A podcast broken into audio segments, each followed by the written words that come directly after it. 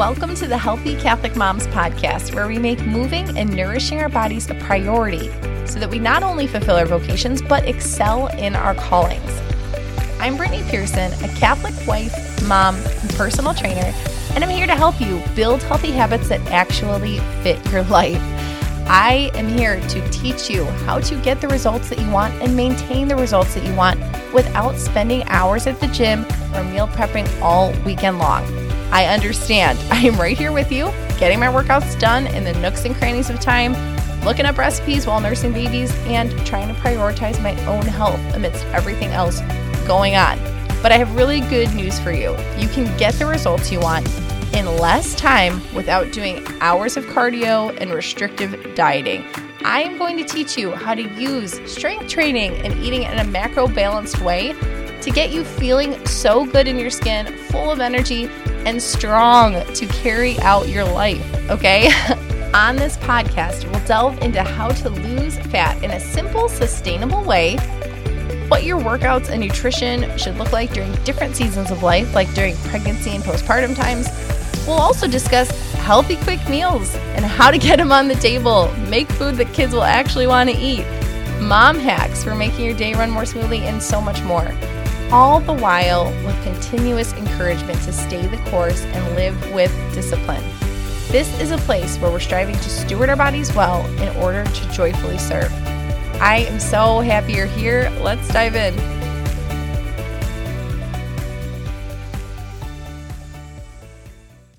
What is going on, friends? I hope you're having a wonderful day wherever you are listening to this podcast. Thank you so much for pressing play and for hanging out with me today. And we're going to dive right in. I want to make it worth your time, as always. If you're newer around here, wondering maybe what programs I could offer you, what might be a good fit for you, it's actually pretty applicable today.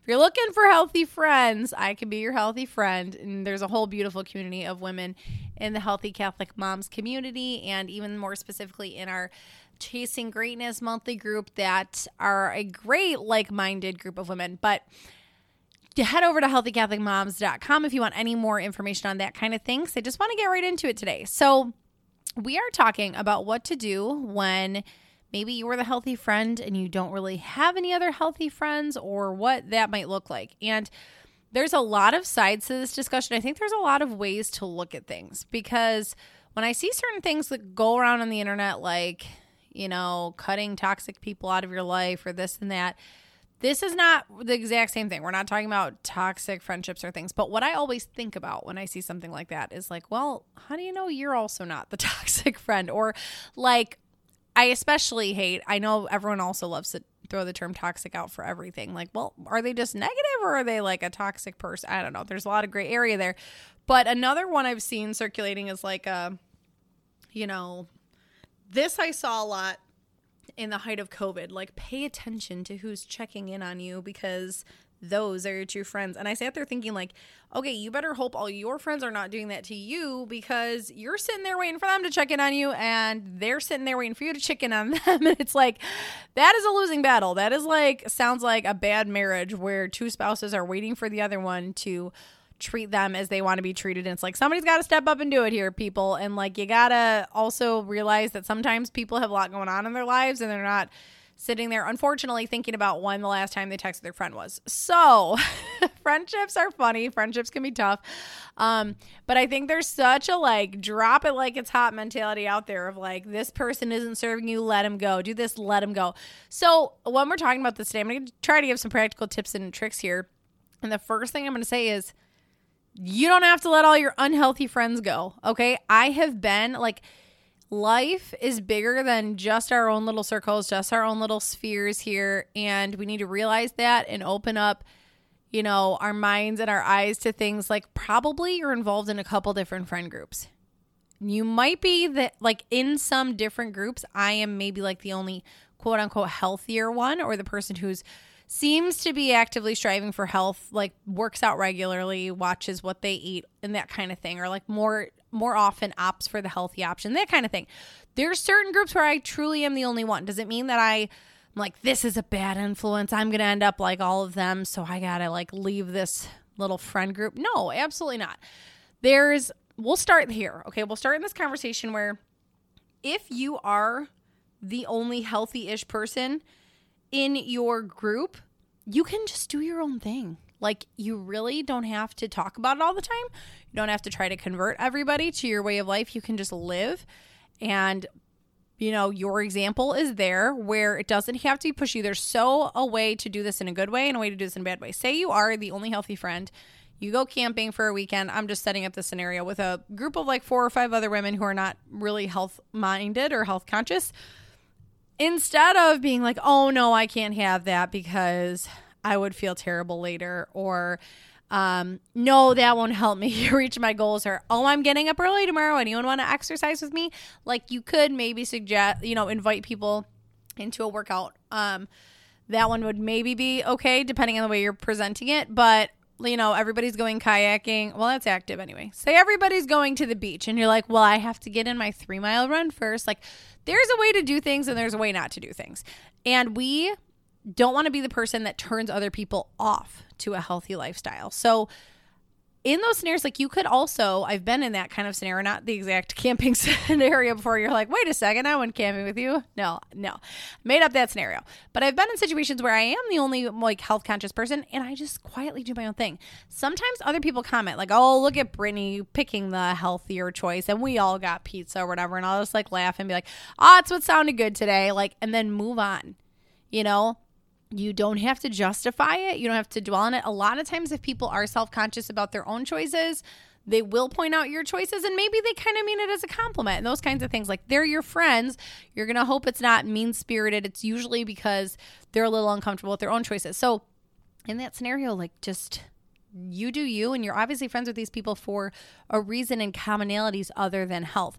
It's also nice to like have these kind of people that you might be the only person that they regularly see. And if, you know, they get the stirring to want to make healthy changes, you're going to be the person they go to, you know? So it's all good. We get really in this like, but Brittany, a while back, I recorded the episode, like, you're the sum of your 5 closest influences, which research has shown and quotes have backed up and all these things, or maybe the other way around, quotes have said and research has backed up those quotes. But like, it doesn't mean you have to spend every waking moment with these people, right? Because that's true.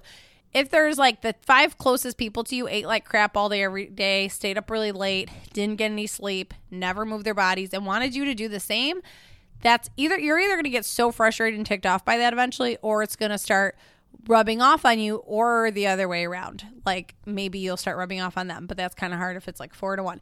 So assuming these people are not like your very closest, you see every day, just live your life. Don't make a big show of it. Don't make a big deal about it. But then you're there if they want to talk to you about something. Like, that's how I feel like, you know, we strive to be in some scenarios where we're the only religious people. And it's like, are we going to just totally cut out that circle or not be friends? Like, to a point, maybe when, you know, if things came to a moral head for us or something, then sure. And that crossroads has come before and maybe has come for you.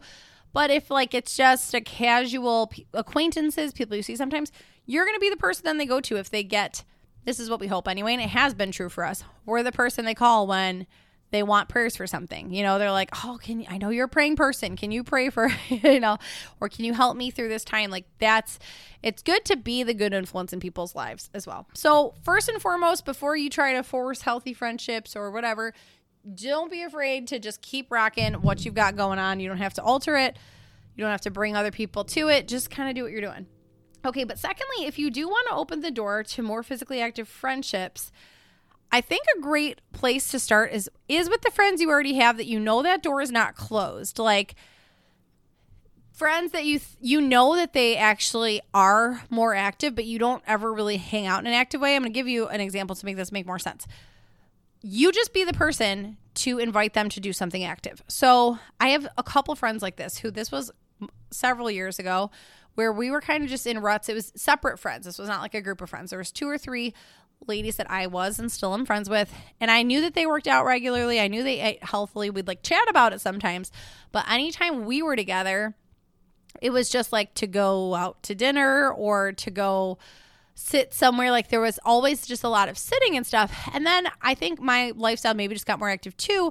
But I kind of went out on the limb thinking like, is this going to be weird to ask them instead to go on like a walking date or like grab coffee and walk, or, you know, walk and then go out to breakfast or something like that, or go for a hike and go out to lunch? Like, could we pair this with something active? Just because I enjoy that. I think it's really fun to do things like that with people. And I kind of got the like, I know this isn't super out of their comfort zone. I am not talking about the, you know, a friend group I was just talking about recently. I'm not going to invite them like, hey, you guys all want to go on a super steep, difficult hike, because clearly if they are not really into being active, they're probably going to say no. Again, not to say you can't offer or extend the invitation, but they're going to get frustrated if all you're bringing up is active stuff.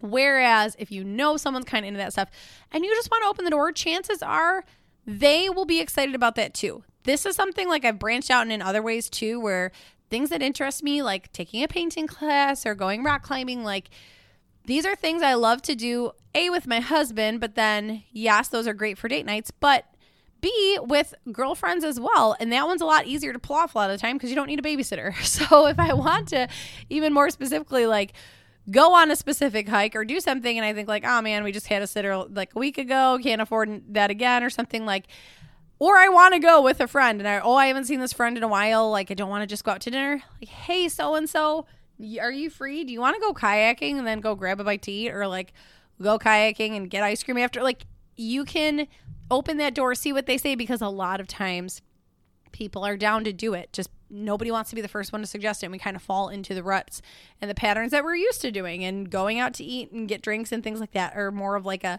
normal thing and a standard thing to go to.